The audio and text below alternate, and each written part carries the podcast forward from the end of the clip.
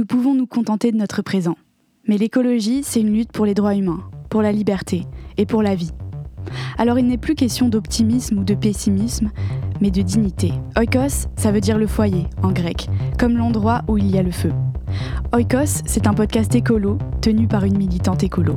Moi, c'est Charlotte, mais ici, je vous parle plutôt avec mon pseudo d'activiste, soldat petit pois.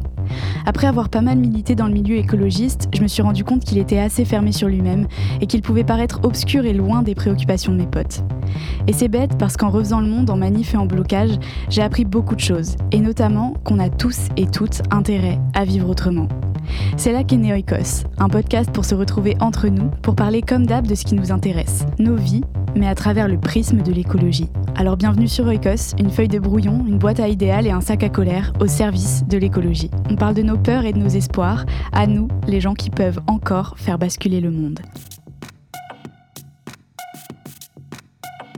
Bonjour, c'est Soldat Petit Pois. Ça y est, Oikos est de retour sur les ondes après quelques semaines de pause et ce début de saison 4. Je suis évidemment super ravie de vous retrouver. J'espère déjà que vous allez bien, ou en tout cas pas trop mal, euh, que vous commencez l'année bien entourée, parce que pour moi c'est l'essentiel, et que ce podcast pourra contribuer à nourrir les combats qui vous agitent et les petites flammes qui vous animent cette année encore. Merci, merci, merci d'avoir été là en 2023 et de faire qu'Oikos soit ce petit refuge contre le monde, une boîte à idéaux et à colère qui me donne le sentiment de tenir un petit bout d'époque entre les doigts. Je vais vous souhaiter exactement ce que j'ai souhaité à la Team Motus, notre média. Plein d'élan et des désirs qui dépassent, d'aimer à fond, d'avoir la force d'être solidaire et de vivre bien fort tout ce qui vous anime le plus. Je nous souhaite aussi de sacrément profiter le long du chemin, parce qu'il sera long. Et puis évidemment qu'on puisse changer deux trois trucs à ce monde de ravager, toujours avec impertinence parce que c'est plus marrant. Cela dit, je comprends aussi les gens que les débuts d'année plombent. Celles et ceux, vous peut-être, qui se disent 2024 ou non, le monde est toujours le même et dans un monde pareil, ça devient de plus en plus difficile d'aller bien, sans même parler de réaliser ses rêves les plus fous. Quand on vit des injustices ou qu'on s'y confronte par solidarité et pour s'engager politiquement à faire bouger les lignes, c'est encore pire. Et autour de moi, dans le monde militant et écolo en particulier, c'est un constat que j'ai fait maintes et maintes fois. Nous n'allons pas très bien, voire franchement mal. Et même si c'est pas super anormal, étant donné que le monde auquel on aspire est quasiment l'opposé de celui dans lequel on vit, ça n'empêche pas que ça fait émerger une sacrée question. Comment on va faire sur la durée pour continuer? Comment on va faire si on s'effondre les uns après les autres et que le seul truc qu'on nous répond, c'est d'essayer de nous mettre au yoga, nous mettre au vert ou de faire des câlins aux arbres Perso, j'ai toujours trouvé qu'un truc clochait dans le décalage entre un monde militant de plus en plus miné par le mal-être et l'épuisement et des remèdes très individuels. Alors ces derniers temps, je me suis beaucoup beaucoup renseignée sur ces questions pour tenter d'aller mieux sans sortir de mon éthique et du fait que mon mal-être est corrélé à des choses très politiques. Voilà ce que j'écrivais sur Insta il y a quelques semaines dans une certaine forme de détresse. Depuis quelques semaines, je me mets à pleurer au milieu de phrases, d'enregistrements, de nuits, sans raison ou pour tant de raisons à la fois. Je suis touchée à ne pas endormir par des sursauts politiques minimes. J'ai du mal à me concentrer, à me rappeler ce qui est essentiel et ce qui ne l'est pas, à faire confiance à mon jugement, à écouter les gens autour de moi. Je n'arrive pas à être correcte. Je pense que trop de développement personnel et de bullshit peut nous amener à délaisser des combats essentiels. Je pense qu'à trop se préserver, on se trouve des excuses faciles pour laisser toujours les mêmes aller en première ligne. L'époque ne nous laisse aucun répit. Malheureusement, pour les précaires de ce monde, on n'a pas d'autre choix que de lutter sans arrêt. Je refuse que ce mal-être soit une question individuelle. Parce que c'est comme ça que politiquement on se ratatine. Mon mal-être est politique, et je blâme celles et ceux qui poursuivent cet ordre mortifère, soit en le soutenant activement, soit en y étant indifférents. Je blâme celles et ceux qui ne soutiennent jamais rien, ni par leur temps, ni par leur argent, ni même par leurs paroles. Je blâme surtout ceux qui auraient le pouvoir et le privilège d'y faire quelque chose, mais qui ne bougent pas. Je blâme les gens de gauche qui n'en sont pas et à cause de qui on perd tellement de temps. Je me blâme aussi au passage parce que ce serait injuste ce gros vomi sans m'inculper moi-même pour l'énergie gâchée, les limites que j'ai été incapable de poser et les fois où j'ai fait partie de toute cette masse privilégiée qui justifie son inefficacité par de l'impuissance. S'il vous plaît, relayons les militants autour de nous parce qu'on est trop peu pour trop grand. On a besoin de soutien, de support, de messages de force et on a besoin d'aide. Prenez soin de vous, mais aussi et surtout prenons soin les uns des autres. Vraiment. Dans ma quête de mieux, je suis tombée sur un petit essai, clair, précis, truffé d'exemples, qui explorait enfin ces problématiques qui me paraissaient si urgentes. Cet essai s'appelle Politiser le bien-être, publié aux éditions Binge Audio, il m'a presque arraché des larmes de soulagement à la lecture. Je découvrais plein de directions à la fois réalistes et sincèrement révolutionnaires pour aller bien tout en investissant le champ politique.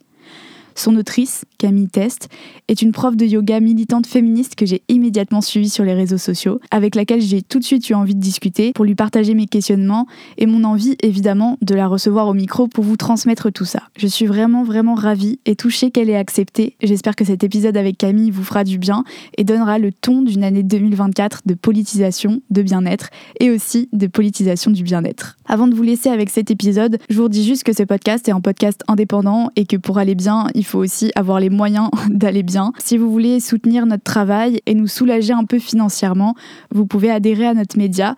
Le lien est dans la description de cet épisode. Je vous remercie infiniment et sur ce, c'est parti pour cet épisode. J'espère qu'il vous fera du bien. Salut Camille. Salut. Bienvenue euh, sur Oikos. Merci beaucoup de, de nous faire euh, l'honneur de venir euh, discuter de tous ces sujets trop importants sur le podcast. Est-ce que pour commencer, tu pourrais te présenter de la manière dont tu as envie aux personnes qui nous écoutent? Oui, bien sûr. je m'appelle Camille Test. Merci de me recevoir. je suis l'autrice d'un livre qui s'appelle Politiser bien-être, qui est sorti en avril 2023 aux éditions Binge Audio. je suis aussi prof de yoga, ancienne journaliste, euh, j'anime depuis récemment un podcast euh, qui s'appelle Encore heureux. Et euh, je, je, par ailleurs, je dirais, assez engagée sur tout un tas d'enjeux, notamment les enjeux féministes, mais pas que. Yes, trop cool. Et on va reparler de tout ça évidemment dans la conversation. Deux grosses questions que je pose à tous les invités parce que je trouve ça intéressant de voir comment ça comment ça s'incarne chez chaque personne que je rencontre. Euh, première question, ça veut dire quoi l'écologie pour toi? Et deuxième question, toi, comment tu as cheminé avec euh, ce concept-là? Euh, Comment ça traverse ta vie? Bah Pour moi, l'écologie, c'est vivre en bonne entente avec le vivant. On est interdépendant avec toute chose vivante bah, sur cette terre notamment. Et donc, pour moi, l'écologie, c'est se poser la question de ça. Et, euh, et, mon rapport à ça, ben, je dirais que je viens d'une famille où ça a toujours été un sujet. C'est pas très récent. Euh, déjà parce que j'ai grandi partiellement à la montagne, dans les Alpes, donc vraiment euh, dans un endroit où on est très souvent en contact avec la nature, où on voit aussi, et on l'a vu très tôt, les, les, conséquences du réchauffement climatique. Si tu veux, moi j'ai grandi avec les yeux posés sur le Mont Blanc. Euh, donc, mm. euh, je parlais avec ma grand-mère et elle me disait, bah, tu vois, euh, là, je l'ai jamais vu avec aussi peu de neige en plein été, c'est complètement fou. Enfin voilà. Donc, donc, je dirais que j'ai toujours été conscientisée sur ce sujet-là. et ce qui ne veut pas dire que j'en ai toujours fait quelque chose parce que j'ai aussi, dans ma vingtaine, voyagé beaucoup, pris plein d'avions, exposé mon empreinte carbone.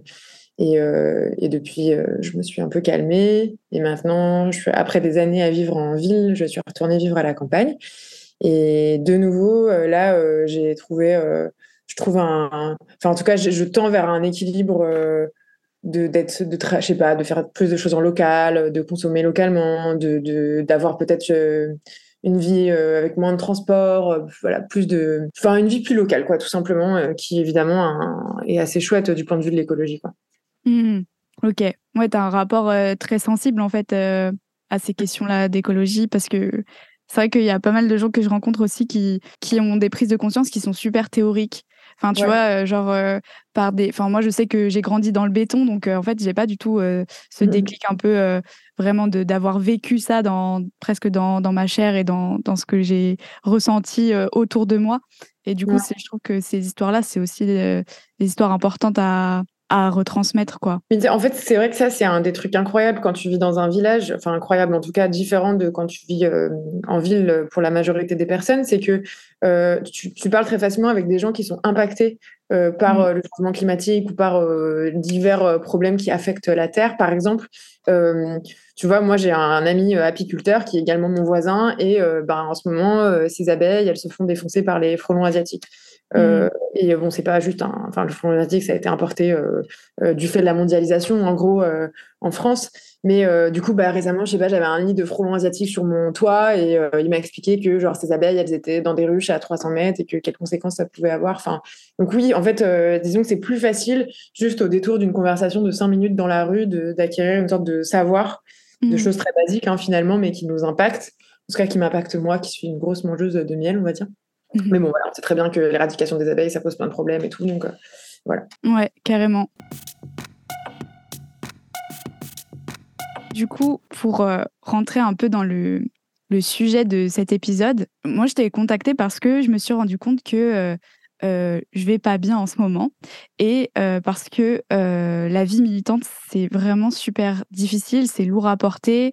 J'ai l'impression aussi que on n'a pas vraiment de, de remède à ça, enfin en tout cas qu'on n'est pas assez formé, qu'on n'est pas assez... bon, j'aime pas ce mot, mais armé dans les milieux militants pour pour faire face euh, à, tout ça. Euh, et autour de moi, euh, je vois aussi beaucoup de mes amis militants qui, s'effondrent un peu de d'épuisement, de, mal-être. on est plein du coup à chercher un peu comment rendre les luttes plus soutenables pour, pour nous, tout simplement. Et pour autant, quand j'ai verbalisé le fait que j'avais du mal à continuer à, lutter et tout, j'ai l'impression que les, les, les, outils auxquels on m'a renvoyé en, me disant oui, il faut que tu prennes soin de toi, etc., c'était un peu une impasse dans le sens où j'avais l'impression que c'était des, des, solutions super individualistes qui, qui changeaient rien en fait à la structure de, de nos vies qui, qui fait qu'on va pas bien. Bref, c'est des solutions un peu dépolitisantes. Et c'est mmh. tout le sujet de ton livre. Du coup, première question pour savoir un peu de quoi on parle. Toi, comment tu définis le bien-être? Donc, ce que j'ai l'impression de rechercher euh, et d'avoir mmh. perdu dans, dans, dans, le milieu militant. Euh, et euh, du coup, c'est quoi un peu pour toi le lien entre bien-être et monde militant? Ben, Le bien-être, c'est une sorte d'équilibre, d'état d'épanouissement, d'état d'équilibre ou qu'on peut considérer comme intégral au sens physique, émotionnel, spirituel c'est arriver à maintenir une sorte de, d'état où ça va à peu près, on va dire. Euh, pour moi, c'est, ça ressemble à ça.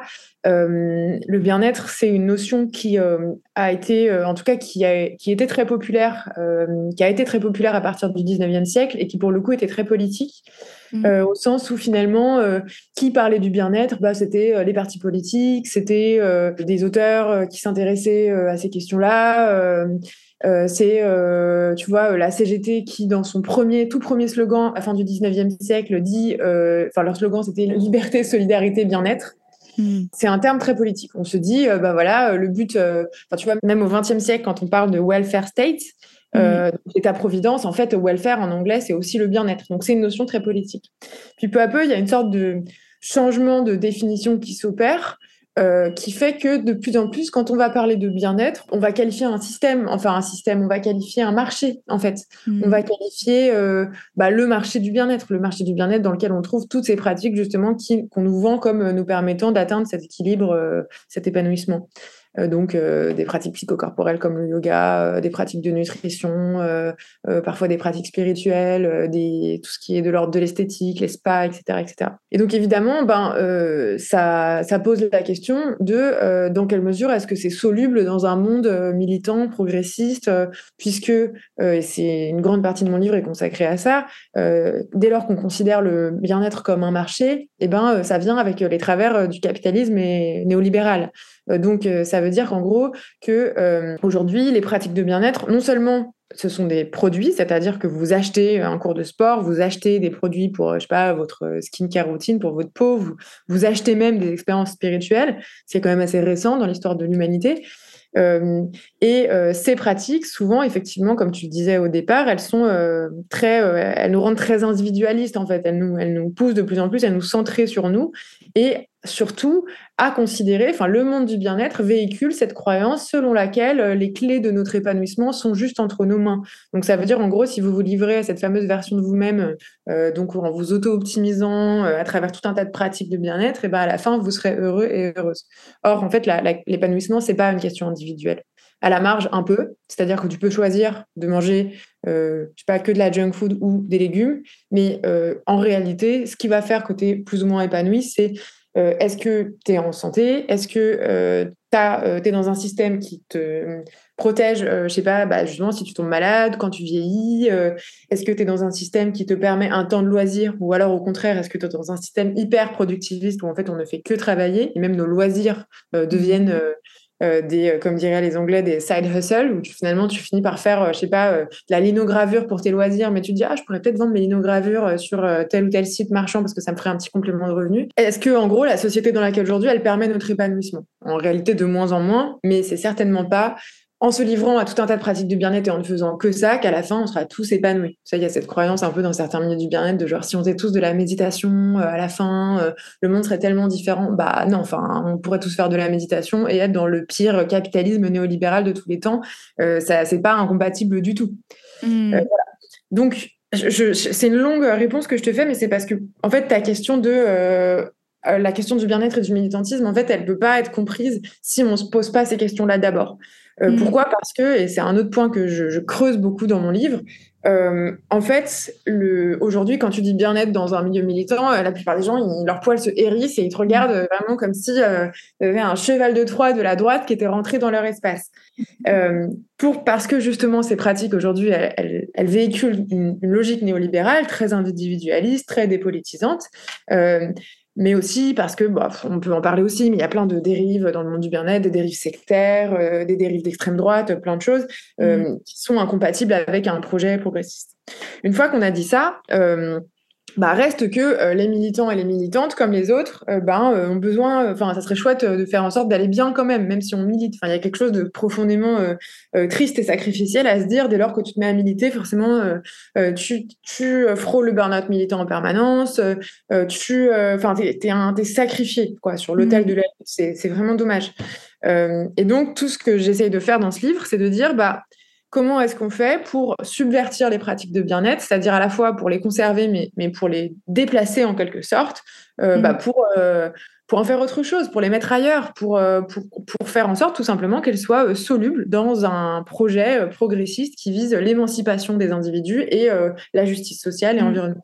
Merci pour cette réponse qui contient plein de, plein de trucs et notamment, enfin, ce que j'ai bien aimé aussi dans ton livre, c'est comment tu retraces un peu l'historique et et le fait de dire que euh, c'est pas euh, c'est pas une évidence en fait que euh, ce soit pas politique toutes ces questions là et que bah, c'est fou. Enfin en fait cette histoire de, du, slogan de la CGT et tout enfin je trouve que c'est ça c'est tellement enfin ça nous paraît tellement fou d'imaginer ça aujourd'hui tellement maintenant c'est autre chose. Et puis dans ce que tu dis il y a aussi le fait que bah, c'est vrai que dans les milieux militants et c'est aussi, je trouve que ce qui ce qu'apporte ton livre, c'est vraiment euh, de dire euh, euh, on peut aussi s'emparer de, de, ces sujets-là. On doit quelque part, enfin c'est presque nécessaire vu l'état des gens dans le monde militant de s'emparer de ces sujets-là. Et, et, le problème, c'est que justement ces réactions un peu genre ouais c'est des sujets de droite ou c'est des sujets périphériques et tout.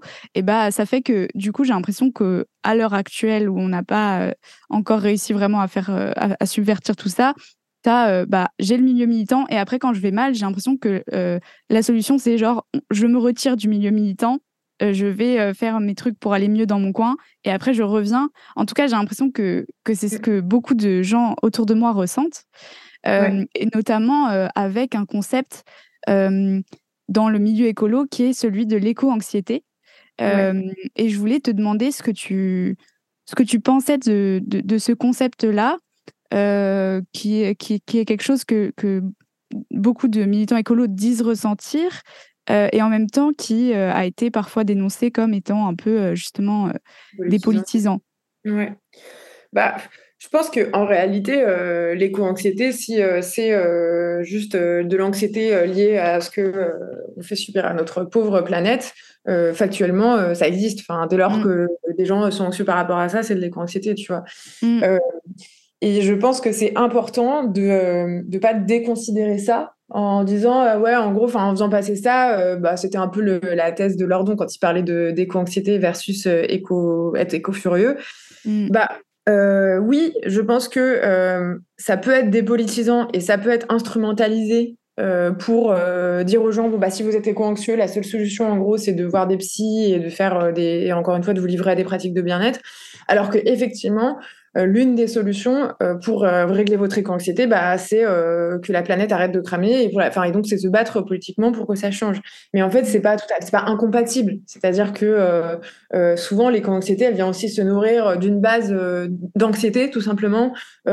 aussi de la fatigue des militants. Euh, donc en fait, pour enfin, faire face à l'éco-anxiété comme face à l'anxiété tout court, il y a aussi tout simplement euh, se reposer, se couper un peu des réseaux sociaux. Enfin, il y a, y a, plein de choses quoi qui, qui, vraiment sont des clés, je pense, euh, mm. qui en fait sont totalement différentes de dire bon bah arrêtez de lutter et devenez de droite et je sais pas faites d'autres choses et comme ça vous serez plus éco-anxieux. Là, ça n'arrive mm. pas vraiment le problème, ça juste ça détourne le, ça le détourne. Mais mais on peut tout à fait essayer, je pense, tout en gardant euh, voilà euh, une posture politique et des activités engagées, euh, militantes, de créer des espaces de repos, voilà, de, trouver des techniques en réalité pour que ça, ça vienne, ça vienne pas complètement nous bouffer. Mm.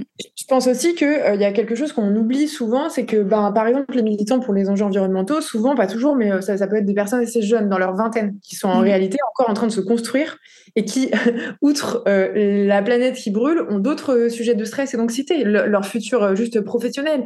qui suis-je? mm. Quel travail j'ai envie de faire? Qu'est-ce qui a du sens dans cette société aujourd'hui? C'est aussi euh, je sais pas, euh, une, la vingtaine, un moment où euh, bah, on se pose la question de peut-être euh, notre orientation sexuelle, ou alors, je sais pas, notre genre, ou alors simplement nos relations affectives, amicales, amoureuses. Enfin, il y a tout un tas de couches comme ça qui font que on a des raisons pas, de pas aller bien. Et on peut mmh. pas non plus répondre à tout par la lutte.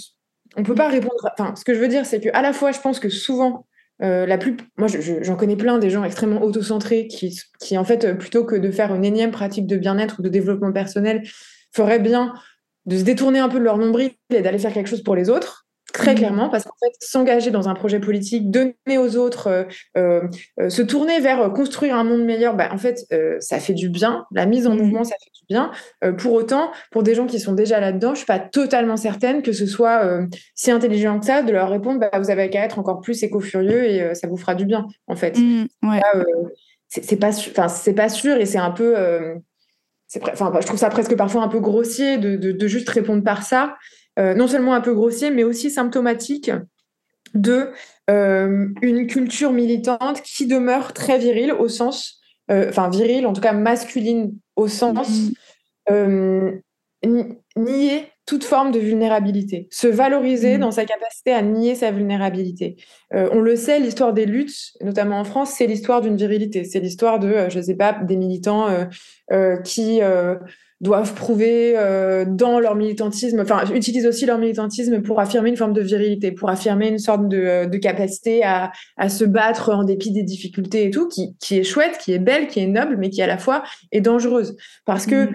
euh, un monde, un espace dans lequel euh, on nie nos vulnérabilités, nos peines, nos doutes, nos douleurs, notre fatigue, notre anxiété, eh ben, est-ce que c'est vraiment ça, euh, la société qu'on essaye de construire? Est-ce que demain, le monde qu'on essaye de faire, c'est un monde qui nie les vulnérabilités? Est-ce que c'est un monde dans lequel il n'y a pas d'espace pour euh, pleurer si on a besoin de pleurer, euh, se reposer si on a besoin de se reposer? Enfin, pour moi, c'est au contraire. Enfin, là où je pense on fait œuvre de, de, différence et où on, implémente dans nos luttes la, le monde qu'on a envie de voir émerger, c'est comment est-ce qu'on fait pour intégrer euh, justement la notion de euh, bah, comment on fait pour intégrer la vulnérabilité des autres, c'est-à-dire le care en fait. Comment est-ce qu'on mhm. fait pour euh, avoir des espaces qui prennent en compte le care, c'est-à-dire des espaces où bien sûr qu'on se bat, bien sûr qu'on s'organise pour faire changer les choses, bien sûr qu'on milite, et parfois c'est dur, et parfois c'est fatigant, et parfois c'est psychologiquement éprouvant, mais du coup on a aussi des outils pour bah, accueillir ces vulnérabilités, aller mal, pleurer, apprendre à mieux communiquer entre nous, apprendre à s'engueuler euh, sans que ça nous brise, euh, ne pas réactiver des traumas pour les personnes qui en ont, etc. Et ça, mmh. euh, bah, c'est pas de la fragilité ou de l'individualisme ou un truc de droite, c'est juste du matérialisme, quoi, au sens mmh. prendre en compte ce qui est là. ce qui est là, c'est des êtres humains vulnérables. Tu as parlé de care peut-être. Est-ce que tu peux redonner la définition pour les personnes qui écoutent et peut-être qui, qui n'ont plus ça en tête? donc le care, c'est une notion qui a été développée euh, aux États-Unis euh, dans les années 80-90 euh, par une psychologue sociale qui s'appelle Carol Gilligan, et puis ensuite ça a été repris par d'autres personnes, et en gros qui met le doigt sur une chose qui est que nous sommes tous et toutes des êtres vulnérables et interdépendants. Nous avons euh, tous et toutes besoin des autres et nous avons besoin de prendre soin des autres et les autres ont besoin de prendre soin de nous. Enfin, la preuve, on est dans une société où il y a des gens, par exemple, dont le travail c'est d'être euh, soignant, soignante. Euh, on va tous vieillir, donc à un moment on va tous devenir dépendants. Mais on a sauté aussi des enfants, donc il y a des périodes de notre vie où on est dépendant. L'enfance, la vieillesse, des périodes où on est plutôt du côté des gens qui aident les autres, voilà. Et donc qu'on le veuille ou non, on est interdépendant. Donc, on peut être dans une société où le care, donc cette notion de prendre soin des autres, est bien partagée. Ou alors, on peut être dans une société où le care est mal partagé. C'est comme c'est le cas aujourd'hui, par exemple. Aujourd'hui, le care est mal partagé. C'est-à-dire qu'il y a, en gros, au sein des foyers, euh, des gens qui prennent soin des autres de façon gratuite et invisible, en général les femmes, mmh. euh, qui vont s'occuper de leurs enfants, de leurs euh, mecs, prendre en charge, bah, c'est la charge mentale, c'est la charge émotionnelle, tout un tas de choses qui sont faites dans le foyer, qui font tenir les foyers gratuitement et de façon invisible. ou alors des personnes aussi qui sont souvent, entre guillemets, en bas de la chaîne alimentaire, c'est-à-dire que c'est des personnes qui sont très mal payées, très mal protégées du point de vue du droit, euh, et qui vont euh, faire euh, des boulots de care. Les soignants, les infirmiers, les infirmières, les personnes en charge, je sais pas, de l'entretien, le ménage. L'exemple le plus facile, ce sont ces femmes de ménage à l'Assemblée dont parle tout le temps François Ruffin, qui sont à mi-temps, mal payées, qui font deux ou trois heures de transport par jour, qui travaillent souvent de nuit et qui sont littéralement en charge d'entretenir un lieu où on va se voter des lois par des gens très très bien payés quoi. Enfin voilà. Donc c'est important dans la société de se poser la question de comment mieux répartir le care, euh, comment mieux payer en gros les métiers essentiels, euh, c'est-à-dire les gens qui en gros travaillaient pendant la crise du Covid quoi. Et en même temps, euh, au sein même de nos LUS, des espaces militants, que le care soit aussi bien réparti. Parce qu'en réalité, mmh. c'est pas parce qu'on se pose pas la question du care, de la prise en compte des vulnérabilités dans les espaces militants que c'est pas fait. Évidemment mmh. que c'est fait. Évidemment que dans les espaces militants, il y a euh, euh, des gens qui vont s'assurer, je sais pas, euh, que le lieu, le bureau qui reçoit telle association soit un peu bien décoré, soit un peu joyeux. Peut-être que ça va être apporter des gâteaux, apporter du café, du thé dans des dans des réunions militantes. Ça va être peut-être prendre le temps d'envoyer un texto à quelqu'un après une une action militante pour s'assurer que la personne ça va parce qu'on a vu qu'elle avait été un peu, je sais pas, ou violentée ou fatiguée ou tu vois. Et souvent, euh, en réalité, ces actions de care, faites non seulement gratuitement, mais dans l'ombre et sans que ce soit valorisé du tout, ce sont les femmes qui les réalisent. Mmh. Au, détriment peut-être d'autres choses très intéressantes qu'elles pourraient faire, euh, où elles seraient euh, hyper, non seulement plus valorisées, mais en plus où elles auraient leur place, elles auraient des choses intéressantes à apporter. donc, donc c'est comme partout ailleurs, c'est important de se poser la question de la répartition du care dans les espaces militants. Mmh. Bah, merci pour, euh, pour ces précisions-là. Et, euh, et, oui, pour rebondir euh, sur ce que tu disais tout à l'heure, c'est vrai que enfin, moi, je me rappelle de ça parce qu'à un moment, du coup, j'ai été, j'ai été amenée à aller sur des ZAD. Et en fait, il y avait aussi cette, cette, cette pensée, j'ai l'impression que dans les endroits très militants, les lieux euh, qui, réfléchissent à d'autres manières de vivre, euh, comme si euh, tout était parfait et que en fait c'était exempt de, des dynamiques en fait qui traversent de toute façon toute la société. Et en plus, dans les milieux militants, il y a une espèce d'injonction paradoxale à, bah, comme tu dis, en fait, enfin, il y, y, a ce truc un peu lyrique de genre militer d'une façon un peu héroïque, sacrificielle et tout.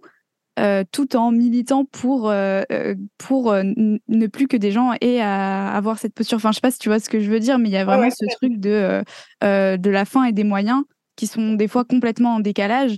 Et c'est vrai que ça, bah, quand on. Et d'ailleurs, c'est souvent les femmes qui amènent ces sujets-là, mais en fait, dans les milieux militants, il y a aussi le fait que c'est difficile d'amener ces trucs-là parce que ça a toujours l'air ça a toujours l'air périphérique, ça a toujours l'air d'être euh, des, des, sujets pour plus tard, euh, des sujets pour, euh, je sais pas, après la révolution, quoi. On, on gérera ça, mais en fait, on se rend compte qu'on n'arrive pas à faire la révolution sans ça. Enfin, c'est, ça fait partie du, du jeu, quoi. Je pense qu'en plus, c'est, c'est faisable, c'est-à-dire que c'est pas, mmh.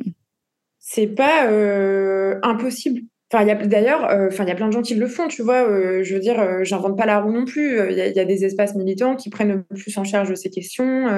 Je me souviens, il n'y a pas longtemps, j'ai fait une rencontre en librairie dans le cadre de la promo de mon livre à Besançon et il y a une personne euh, une femme, je pense, qui euh, est prof à l'université de Besançon et euh, dans le cadre d'une série de manifestations euh, euh, pour, je crois, pour la réforme des retraites, en gros, dans l'université de Besançon, ils avaient mis en, place tout un, un, espace un peu de care pour les gens qui militaient. Donc en fait, c'est-à-dire qu'en mmh. gros, les gens allaient à des manifs, faisaient des actions militantes dans le cadre de la réforme des retraites et bah il y avait des espaces un peu plus de douceur avec, je sais pas, des canapes, des massages, des moments de, je sais pas, de yoga, des trucs, voilà, et qui était juste un, un lieu où les gens n'étaient pas obligés d'aller mais euh, qui, était juste un lieu de care. Et euh, c'était mm. tenu par quelques personnes, je sais plus exactement combien, mais, euh, mais je veux dire, l'effort n'est pas démesuré pour mettre ça en place. Mais par contre, enfin la personne me racontait que ça vraiment, ça avait fait la différence, quoi. Tu vois mm.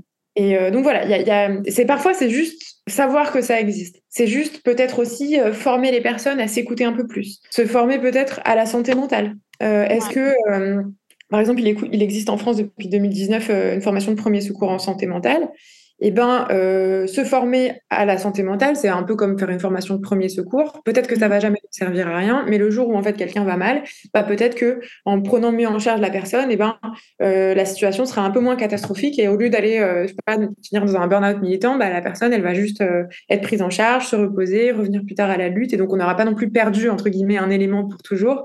Enfin, voilà, mmh. c'est vraiment juste pour moi fonctionner un peu intelligemment sur ces questions. Mmh. Euh, et encore une fois, prendre en compte le réel. Hein. Euh, à gauche, on, aime bien le réel, on aime bien être matérialiste, tu vois, au sens euh, de, de, la regarder en face le réel. Et le réel, c'est que non seulement les gens sont vulnérables, mais qu'en plus, ça serait pas si compliqué de mettre en place des espaces pour prendre en compte ces vulnérabilités dans les milieux militants. Mmh.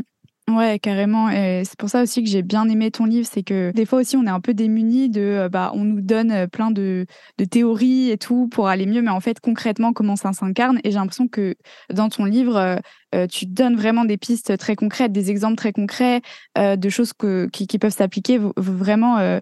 Enfin, il y a, c'est pas, c'est pas sorcier, quoi, j'ai envie de dire.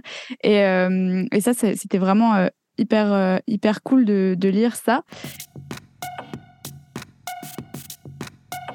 Et du coup, euh, peut-être euh, pour euh, faire un peu l'avocat du diable et justement essayer de, trouver les arguments qui peuvent, qui peuvent nous servir, mmh est-ce que, parce qu'il y a, y a cet argument que parfois les gens avancent que oui, en fait, l'excuse de prendre soin de soi, se protéger, etc.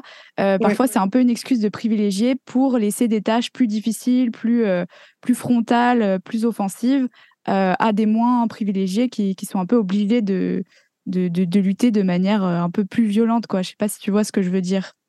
Ouais, bien sûr. Bah, déjà, pour moi, euh, prendre en compte le care et, euh, et le bien-être dans les espaces militants, ça veut pas dire ne pas. justement, ça veut dire en fait, on a besoin de douceur parce qu'il y a d'autres moments où on a besoin de force. Enfin, tu vois, on a besoin mmh. de, de, de, déployer de la puissance, de la violence, enfin, pour se battre pour défendre des idées. Et donc, pour moi, effectivement, c'est Enfin, évidemment que tu vois, la notion de self-care, par exemple, qui a été vachement utilisée dans les milieux des droits civiques euh, aux États-Unis. Euh, donc, euh, je, sais pas, je pense à Angela Davis, par exemple, qui en parle souvent, en disant, bah, en fait, nous, quand on lutte, et notamment pour des, des, luttes contre le racisme, en fait, bah, non seulement on est victime de racisme, et donc du coup, enfin, on est déjà fatigué de ça de base. Mmh. Puis ensuite, on est fatigué par la lutte. Et puis ensuite, parfois, on est même fatigué parce que, euh, comme on est précarisé, on n'est pas dans des espaces où naturellement on a accès à beaucoup de soins. Bah, en fait, euh, cette, triple, cette triple violence, entre guillemets, bah, il faut bien qu'on ait des espaces de, de, de self-care pour, euh, pour s'en remettre en quelque sorte.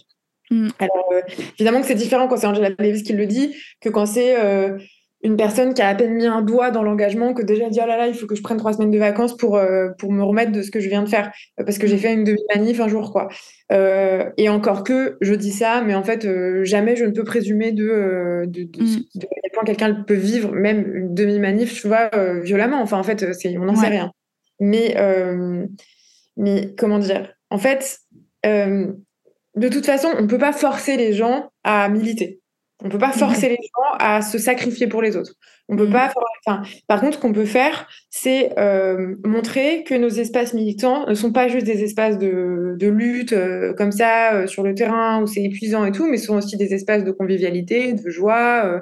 je trouve que par exemple, c'est quelque chose que fait plutôt bien Alternativa, mmh. qui, enfin, tu vois, a quand même des espaces de fête, a quand même. alors, on a reproché notamment à Mathilde Caher qui milite pour Alternativa, donc de, pendant les manifs pour la réforme des retraites, d'avoir dansé en manifestation et d'avoir été un peu trop ouais, un peu trop dans quelque chose de corporel et de l'ordre de la joie et de la danse en manif pour une cause aussi grave qui était ce qui se passait avec la réforme des retraites. Mais en réalité, euh, enfin, euh, cette personne ne fait pas que danser dans sa vie. Enfin, cette personne est euh, mm-hmm. sur le terrain, se lève hyper tôt pour des actions militantes. Enfin, en fait, on peut penser aussi avec nuance. On peut, on peut penser le réel. Enfin. Mm-hmm. jamais je dirais que ça suffit d'avoir des espaces de douceur dans les espaces de militantisme, mais on peut, on peut faire les deux en fait. On a le droit, mm-hmm. on a le droit à ça quoi. Mmh. On a le droit au repos. Euh, euh, voilà, je pense que. Enfin, moi, je ne vois pas en quoi c'est incompatible, en fait. Ouais, exactement. Ouais, c'est et je veux dire, pardon, mais if it's good enough pour Angela Davis, it's good enough for you. Tu vois, si même Angela Davis, qui est quand mmh. même à qui on va pas reprocher euh, d'être d'être quelqu'un qui n'ose pas se mouiller dans l'engagement politique, je pense que ça peut, tu vois, je pense mmh, que ouais. Voilà. Grave. Et en fait, par ailleurs, enfin, dernier argument, euh, si euh, euh, quelqu'un en fait fait utilise l'argument de genre il faut que je prenne soin de moi parce que c'est trop dur ce qui se passe en ce moment pour bah, pour pas s'engager politiquement, c'est que de toute façon cette personne ne voulait pas s'engager politiquement. Mmh. Tu vois, en ce moment on le voit vachement sur les réseaux sociaux avec tout ce qui se passe en Palestine et tout. Euh, mmh. On reproche aux gens euh, euh, de d'être en mode je peux pas poster sur ce que ce qui a l'air d'être un génocide en cours qui se passe à Gaza parce que je suis trop je suis trop fragile en ce moment. Bah, il y a des gens qui sont effectivement trop fragiles et il y en a d'autres qui en réalité n'avaient pas de toute façon l'intention de poster et ne sont pas sincères dans leur engagement. Donc mmh. en fait que ce soit l'excuse du bien-être ou autre chose, de toute façon c'est des gens qu'on n'aurait pas eu avec nous, tu vois. Ouais, pas qu'il faille trop s'arrêter à ça et, jeter le bébé avec le du bain en disant bah euh, euh, c'est à cause du bien-être, c'est à cause de l'idée de mettre du care dans le milieu militant, c'est faux. Ouais, ouais, c'est clair. Et du coup, bah, justement, c'est un peu lié à, la question euh, que j'avais après. ton livre, il s'appelle Politiser le bien-être. Et je pense que la question que qu'il y avait aussi dans, dans, dans ce que je t'ai demandé, c'était euh, dans quelle mesure euh, parfois le, bien-être c'est un paravent pour euh, ne pas se politiser davantage. Et en fait, quand je réfléchissais à tout ça, je suis revenue à la base un peu et j'avais envie de te demander, en fait, on, utilise beaucoup ce mot politiser, mais ça veut dire quoi exactement politiser? Pour moi, euh, quand je dis politiser le bien-être, en fait, je parle du milieu du bien-être. Et quand je dis politiser, c'est euh, regarder quels sont les enjeux politiques dans le milieu du bien-être. Euh, c'est-à-dire, bah, par exemple, quelles sont les dominations, comment se manifestent un certain nombre d'oppressions, de discriminations dans les espaces de bien-être. Ça, c'est regarder les enjeux de domination qu'il y a dans ce milieu. Mais c'est aussi regarder l'impact de ce milieu sur le réel. Par exemple, si euh, je sais pas, euh, dans le monde du bien-être, et c'est le cas aujourd'hui dans une grande partie du monde du bien-être, sont véhiculées des croyances euh, qui nous rendent profondément individualistes et encore plus capitalistes que ce que l'on est déjà, ou alors sont véhiculées des croyances qui ne font que euh, renforcer les inégalités. Pour te donner un exemple, euh, tu vois, dans le monde du bien-être, on entend toujours euh, des trucs très pensées positives, nos pensées créent notre réalité, mmh. il faut élever ses énergies dans le, dans le, monde un peu, on va dire, new age, du bien-être un peu, un peu ésotérique, on entend ça. Il faut élever ses énergies pour se connecter à d'autres sphères qui peuvent nous permettre d'avoir plus d'abondance. Enfin voilà, tous ces termes un peu flous qui veulent rien dire, bah, souvent, c'est des, des croyances qui vont euh, qui, vont, qui vont en gros sous-entendre de façon sous-jacente que bah, les pauvres qui sont pauvres, c'est parce qu'ils n'ont pas assez élevé leurs énergies et qu'ils n'ont pas assez manifesté l'abondance. Et puis euh, les gens qui ont de l'argent, bah, en fait, ils le méritent parce que c'est parce qu'ils se sont, euh, euh je sais pas, ils ont élevé leurs énergies et ils ont, ils ont été traversés par, des pensées positives. Et donc voilà. Donc ça, c'est euh, c'est évident que euh, bah, tant qu'on ne fait pas ce travail de regarder concrètement euh, l'impact sur le réel de nos pratiques et des croyances qui sont véhiculées, bah, en fait, en quelque sorte, on laisse une, une, idéologie, qui en l'occurrence est une idéologie capitaliste, se, se, véhiculer dans ces espaces sans rien y faire. Donc politiser le bien-être, ça veut dire, OK, je regarde quels sont les enjeux politiques dans ces espaces et qu'est-ce qu'on en fait, tu vois? Mmh, mmh, mmh. Ouais. Bah, évidemment, c'est tout le, tout le contenu de ton livre aussi, de, de présenter du coup un, des pistes pour politiser le bien-être et, et, en faire quelque chose, en fait, un, presque un outil révolutionnaire. Je sais pas si tu dis ça comme ça, mais en tout cas, c'est ce que j'ai compris. Je sais pas, genre, c'est quoi les, les, grands points pour toi de, de, de ce basculement vers un bien-être un peu plus révolutionnaire? Bah, pour moi, il y a déjà se poser la, la, question de critères. Parce que déjà, les gens me disent, bah oui, mais quelle pratique de bien-être est révolutionnaire et quelle, quelle pratique de bien-être ne l'est pas? Pour moi, mmh. c'est pas tant la pratique que les intentions qu'on met derrière. C'est-à-dire que, par exemple, est-ce que, euh, enfin, pour moi, en gros, une pratique, il faut qu'elle euh, nous émancipe au niveau individuel, mais aussi qu'elle, euh, même au niveau collectif, mais aussi qu'elle ne se dresse pas entre nous et les luttes. Donc, mmh. par exemple, si vous faites, vous êtes dans un cours de yoga, pour parler d'un truc que je connais puisque je suis prof de yoga, et que euh, sur la question de l'émancipation individuelle, euh, vous faites ce yoga pas pour votre plaisir, pas pour ressentir de la joie dans vos corps et, disposer au fond de votre corps avec euh, plaisir, mais parce que, en gros, vous voulez rester mince, notamment si vous êtes une femme dans une société qui ne vous valorise que si vous l'êtes, bah, pour moi, c'est pas très émancipateur. Dans ce cas-là, c'est assez aliénant en réalité d'utiliser une pratique euh, comme le yoga pour cette raison. De même, si euh, vous utilisez le yoga ou la méditation ou des pratiques comme ça, non pas à nouveau euh, pour votre épanouissement, votre plaisir, mais parce que ça vous rend plus productif au travail le lundi matin et que vous savez que vous allez devoir le plus productif possible au travail parce que on est dans une société extrêmement concurrentielle qui ne vous valorise que dans la productivité, bah, à nouveau, pas très émancipateur. Maintenant, si vous utilisez la même pratique pour d'autres raisons, euh, explorer, ressentir de la joie dans votre corps, renouer avec votre corps, peut-être même travailler sur euh, vos traumas, parce que les pratiques euh, somatiques, corporelles, elles peuvent aussi être intéressantes pour la question des traumas pour développer de la puissance aussi, euh, y compris de la puissance d'agir et notamment d'agir politiquement, bah là, ça me paraît un petit peu plus intéressant du point de vue de l'émancipation.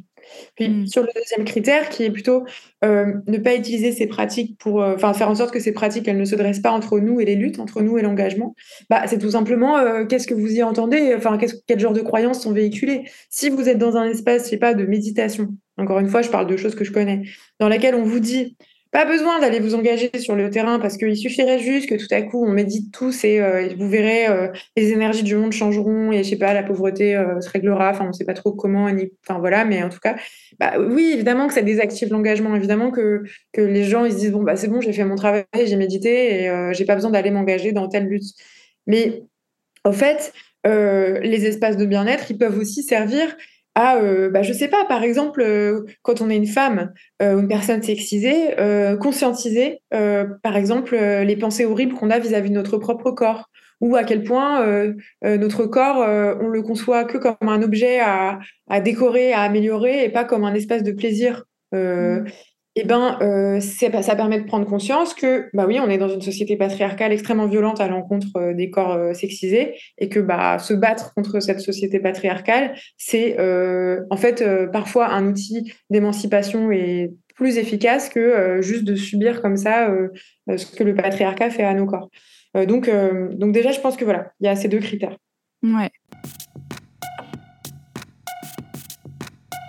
Il y a euh, une partie de ton livre que j'ai trouvé super belle, en tout cas qui moi m'a beaucoup parlé, euh, où tu utilises le, le, terme se désadapter, se désadapter du, du monde capitaliste, euh, patriarcal, etc., tel qu'il nous modèle aujourd'hui. Et j'ai trouvé ça, je sais pas, ça m'a un peu genre renversé le cerveau. mais, du coup, j'avais envie de te demander si tu pouvais peut-être nous en parler un peu. Bah, en fait, euh, évidemment que le, système, et notamment tous les systèmes, mais le système capitaliste, euh, influe sur nos corps. C'est-à-dire que euh, bah, dès l'âge des petits, en fait, on apprend l'hyperproductivité, on apprend l'hyperflexibilité, on apprend toutes ces compétences, notamment à l'école, hein, et c'était l'objet, par exemple, du livre de Barbara Stiegler, Il faut s'adapter. toutes ces compétences, elles vont servir pas à notre épanouissement, pas du tout, mais elles vont servir le capitalisme. Mmh. donc, nos fonctionnements, euh, sont euh, euh, profondément influencés par cette culture capitaliste.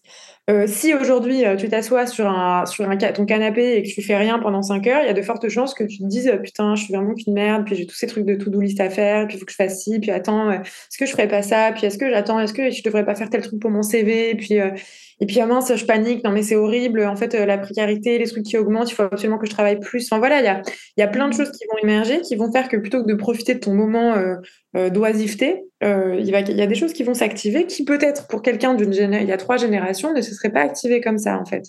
et toute cette, toutes ces injonctions à l'hyper-efficacité, à l'hyper-productivité, elles habitent nos corps et même si on a conscience de la violence de ce système, de la violence de ces injonctions à l'hyperproductivité, donc même si en fait on, est dans notre tête anticapitaliste, peut-être que notre corps, lui, n'est pas anticapitaliste en fait, tu vois. Euh, au sens où en fait depuis petit on a appris des choses.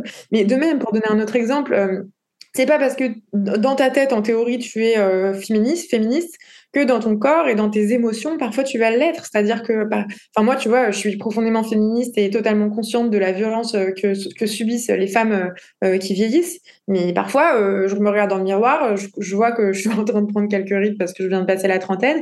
Et, et franchement, ça me plonge dans des états de désarroi que je ne trouve pas féministes du tout. Mais ils sont là. Mmh. Parce qu'en fait, mes émotions, enfin, quand je parle de mon corps, c'est aussi mes, mes, émotions, mes instincts demeurent mmh. profondément sculptés par le patriarcat. Parce que j'ai grandi en considérant que les femmes qui vieillissent ne valaient rien. Enfin voilà. Mm. Euh, et donc, euh, dès lors, je pense qu'on peut mettre euh, au service les, certaines pratiques de bien-être, justement au service de ce truc de se désadapter, notamment de se désadapter dans, nos corps. Par exemple, toutes ces pratiques qui nous permettent de d'apprivoiser, de cultiver la lenteur, de cultiver une forme d'oisiveté, de, une forme de non-agir. Euh, bah, par exemple, j'ai pas, je pense à la méditation, je pense aux balades très lentes en forêt, euh, je pense euh, à tout un tas de pratiques, même, tu vois, dans certains arts martiaux, le Qigong, par exemple, c'est des pratiques très très lentes qui, qui, nous invitent à cultiver une forme de lenteur.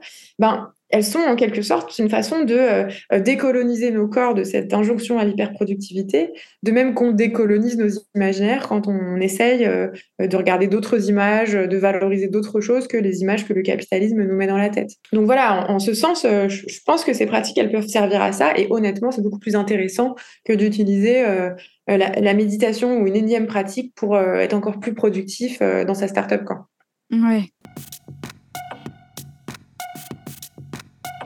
Des grosses questions, je te préviens. Mais euh, c'est quoi, euh, enfin, où, est-ce que tu en es, toi, en ce moment, euh, sur toutes ces questions? C'est quoi ta plus grande peur?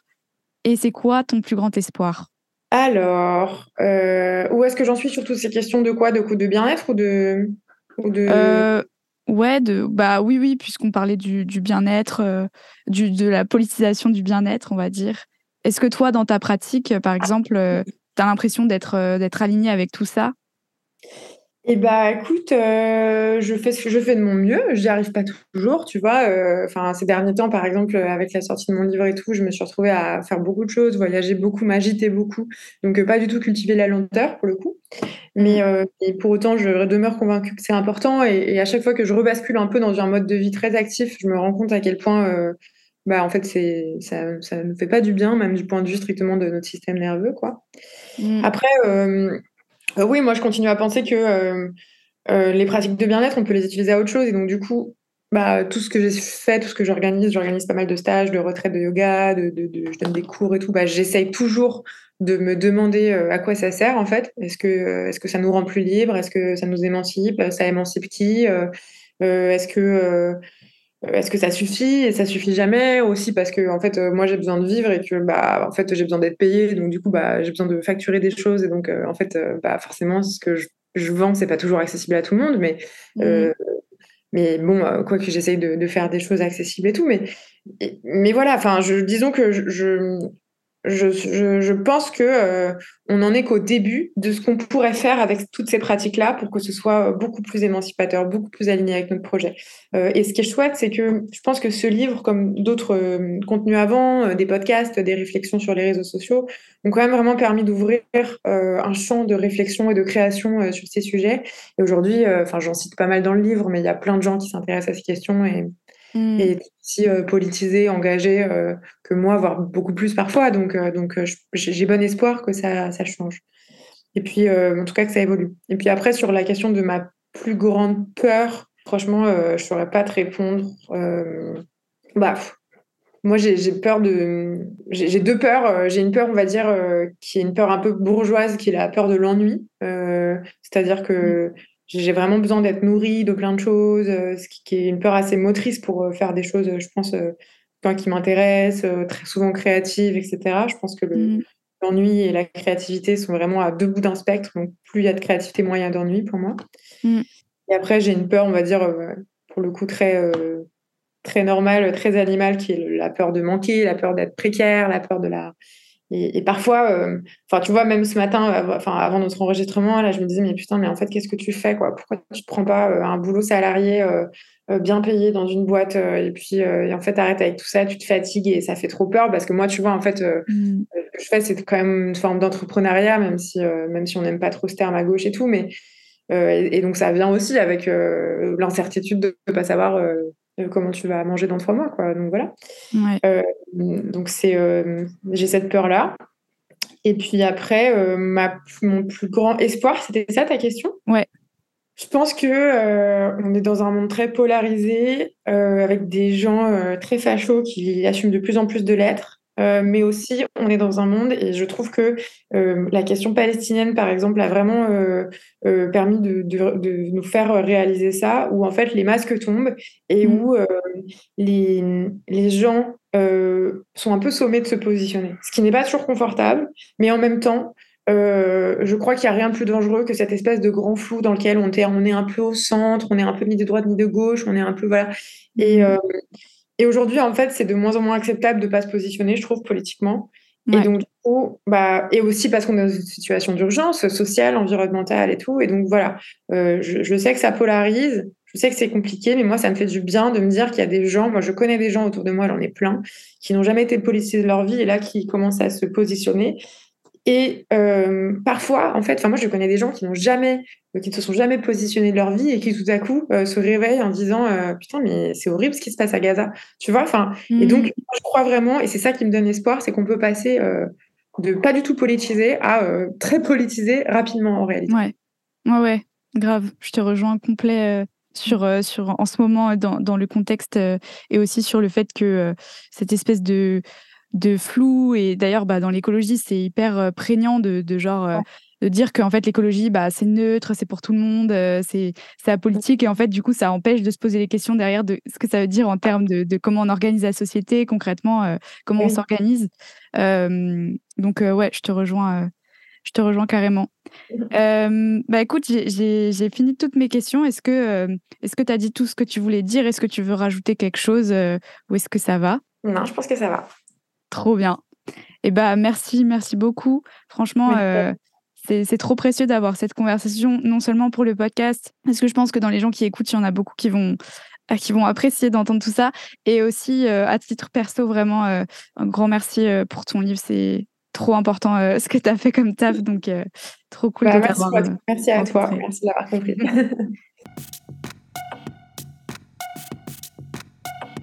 Voilà les amis, c'est fini pour cet épisode. J'espère qu'il vous a plu, j'espère que vous avez appris des choses et que vous voyez euh, les questions qui nous animent un peu différemment maintenant. Je nous souhaite vraiment pour 2024 qu'on arrive à prendre soin les uns des autres et à aller dans toutes ces directions de bien-être révolutionnaire. Je dis un grand merci à Camille d'avoir accepté de prendre du temps pour répondre à mes questions et nous exposer un peu toutes ces réflexions super passionnantes. Je vous encourage à aller acheter et lire son livre euh, qui est vraiment très accessible. Il n'est pas très gros et c'est vraiment un petit, une petite pépite. Si vous voulez nous soutenir, n'hésitez pas à le faire. Le lien est toujours dans la description de cet épisode.